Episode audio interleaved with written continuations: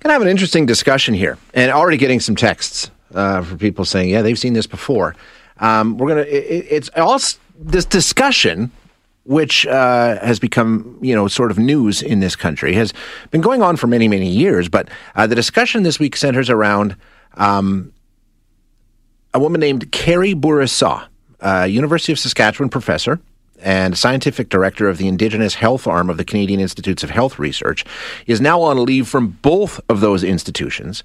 Um, after uh, CBC did an investigation into her claims of being Indigenous and uh, found there's absolutely no evidence to back that up at all. Now, the U of S has launched their own investigation to try and get to the bottom of this. Um, she headed up an Indigenous research lab at the U of S.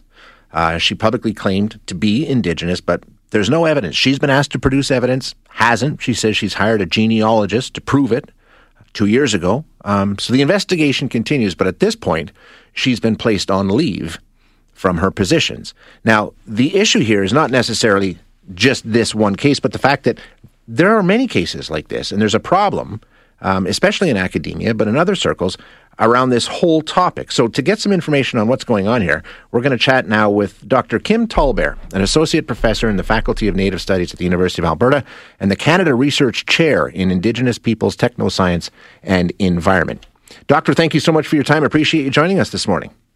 Oh, sure. You're welcome. It's a really interesting uh, story and one that um, sort of brings this issue to light for me anyway. But for people dealing with this and being around this for some time, this is really no surprise, is it? No, it's unfortunately a pretty common phenomenon across academia and I think also in uh, arts uh, organizations and arts world as well.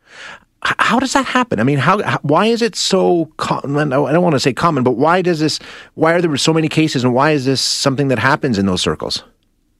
Well, I think it's there's a couple of reasons. There's first of all a very long history here, um, but practically, I think it uh, happens more in academia because we don't have any safeguards in academia mm-hmm. for making sure that people that we are hiring as Indigenous actually have lived Indigenous experience and community affiliation. So this idea of ancestry alone being enough yeah. really prevails in the academy. So that's that's the first problem.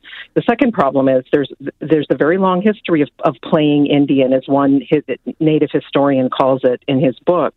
Uh, you know, we've got mascotting in the in sports. We've got uh, Boy Scouts and campfire girls since the early uh, 20th century dressing up and playing Indian. We've got your sexy Indian maiden Halloween costumes, mm-hmm. right? There's many ways of playing Indian. Some of them involve temporarily dressing up, but around the mid to late 20th century, you see people start to take on these permanent indigenous identities in what we now call race shifting, or or uh, people on the internet might call it pretendianism a couple of things there, and I want to dig into it a little deeper. I think you make a really good point. Like, if you can prove ancestry, uh, you know, indigenous ancestry, great, fine, okay. But you know what? Who cares in some cases where if mm-hmm. you're so far removed from that community and from those issues and those studies and, and those relationships, really do you represent the indigenous voice on campus anyhow? Shouldn't that be the defining quality, your links to the community? Right, because the problem is people who get hired into positions or are funded as Indigenous filmmakers or artists, or, you know, I'm on the news talking to you today, right? right. So we're often called to be commentators on Indigenous issues. And we, when you don't have lived experience in those right. communities, what happens is these people tend to portray us in really stereotypical ways. And then that informs policy. So we're always only the victims of violence, or we're these noble savages, right? And the truth is, Indigenous daily life is a lot more textured and complicated and interesting than that. Or, or maybe it's even more boring than that, right? But the point is, if they don't have lived experience combined with their intellectual knowledge and their degrees, they're not really going to be good spokespeople on our issues, and that they should not be informing policy and decisions that affect our lives. Um, what is sort of, you know, is there a standard that has to be met here? I mean, I know there are to get, you know, treaty status and things like that. You have to have some sort of evidence, but in these, what yeah. is it? Just you just say it and that's it. That's it's accepted. Oh, totally. In the academy, it pretty much is like that. Wow. So, w- one of the things we want to do is uh, we need uh, better systems within universities to figure this out. Now, it's sensitive, right? Like, not everybody that has real lived Indigenous experience has federal Indian status. My mom has three of her six grandchildren. I'm from the U.S. who do not have tribal enrollment, as we call it down there, but they're still part of our family. They're still part of our community. So, we all have relatives who don't have status or who don't have band membership. That is true. We're not talking about excluding people like that, mm-hmm. um, but we do have to have safeguards to figure this out. So one of the ways is to hire, I think, into senior positions in the university, actual Indigenous people with these experiences.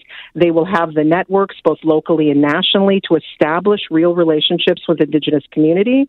Uh, they'll be able, in the hiring process, to ask somebody about their relatives and relations and where they grew up. And I realize this isn't something that necessarily all academics do, mm-hmm. but Indigenous programming is different right?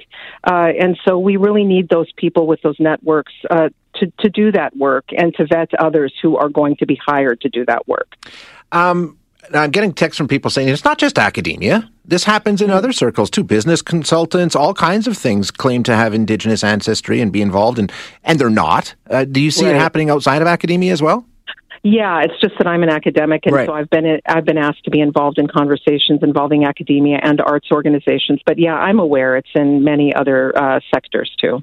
Um, why? I, I think I know the answer, but why? Why do people do this? I guess there are advantages to it, right? There are both uh, psychic advantages, although I'm not a psychologist, so I can't go too far down that road, and also material advantages. Yeah, yeah. I mean, you saw the salary that Carrie Bourassa was making. Uh, incredible, yeah. you know, at the University of Saskatchewan, right? There are real material benefits. And when people get these jobs and positions or, or arts grants or funding, th- that, those are resources that are not actually going back to Indigenous community quite often. You know, uh, Indigenous scholars and people, you know, professionals, we're often giving a lot of money away to family members, to community causes. We're supporting activism. There's a lot that we support in our communities with our salaries. It's not just our individual career advancement. And that's the first difference for people that are community connected. But there's also this advantage of, and this is what this historian, uh, Phil Deloria, goes into in his book, Playing Indian, this 400 year history. I mean, the history in, in, in this continent is that settlers needed to destroy native people or eliminate them or disempower them in order to take control of the land. But they also needed indigenous people to teach them how to or show them how to feel close to this place so they could feel a sense of belonging and moral authority. So the conundrum is indigenous people both need to be eliminated and replaced on the land, but they also kind of need us here in small numbers in order to, to feel that they belong. And playing Indian is a great way to feel that you belong, you know, to get over your, your sense of complicity and historical guilt around colonialism.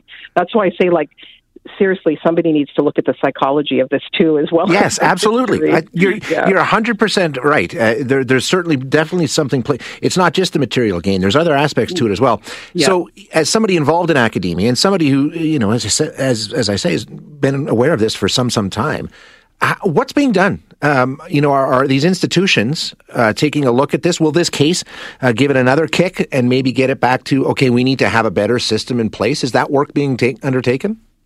Uh, I hope so. I have personally never seen uh, somebody be removed from their job duties like uh, Carrie Bourassa was. Okay.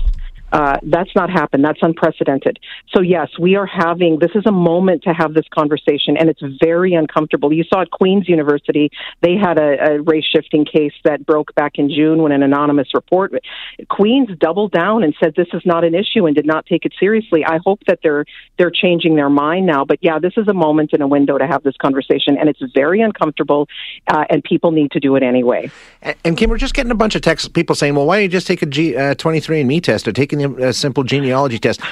But I, you know, and I understand what they're saying. Well, that would that would yeah. solve it. But I don't think it would because, like no. we've discussed, I mean, there are lots of people who can probably point out to having indigenous ancestry. I do, but yep. for, for, God's sake, I have no connection to the community, no understanding of the issues, and mm-hmm. I certainly can't speak to them. Isn't that more important? No. Right. No, I wrote a book called Native American DNA that critiques the idea of genetic ancestry testing. I mean, is that there's an academic out east, Darryl Leroux, who writes on this, a non-Indigenous person who's descended from all of those French people, right? Right. And there's a couple of Indigenous women in their ancestry 400 years ago. Me too. Justin Trudeau has the same ancestry. This is not being Indigenous, right? so yeah, a DNA test is not going to help you out here. exactly. Yeah, it's it's not going to make a difference. It's a really interesting discussion. We'll follow up. Thanks very much, uh, Dr. Tallbear. I appreciate your time. oh, thanks. Thanks for having me on. You bet. Um, that's uh, Dr. Kim Tallbear, who is an associate professor and faculty of Native Studies at the University of Alberta and the Canada Research Chair in Indigenous Peoples, Technoscience, and Environment.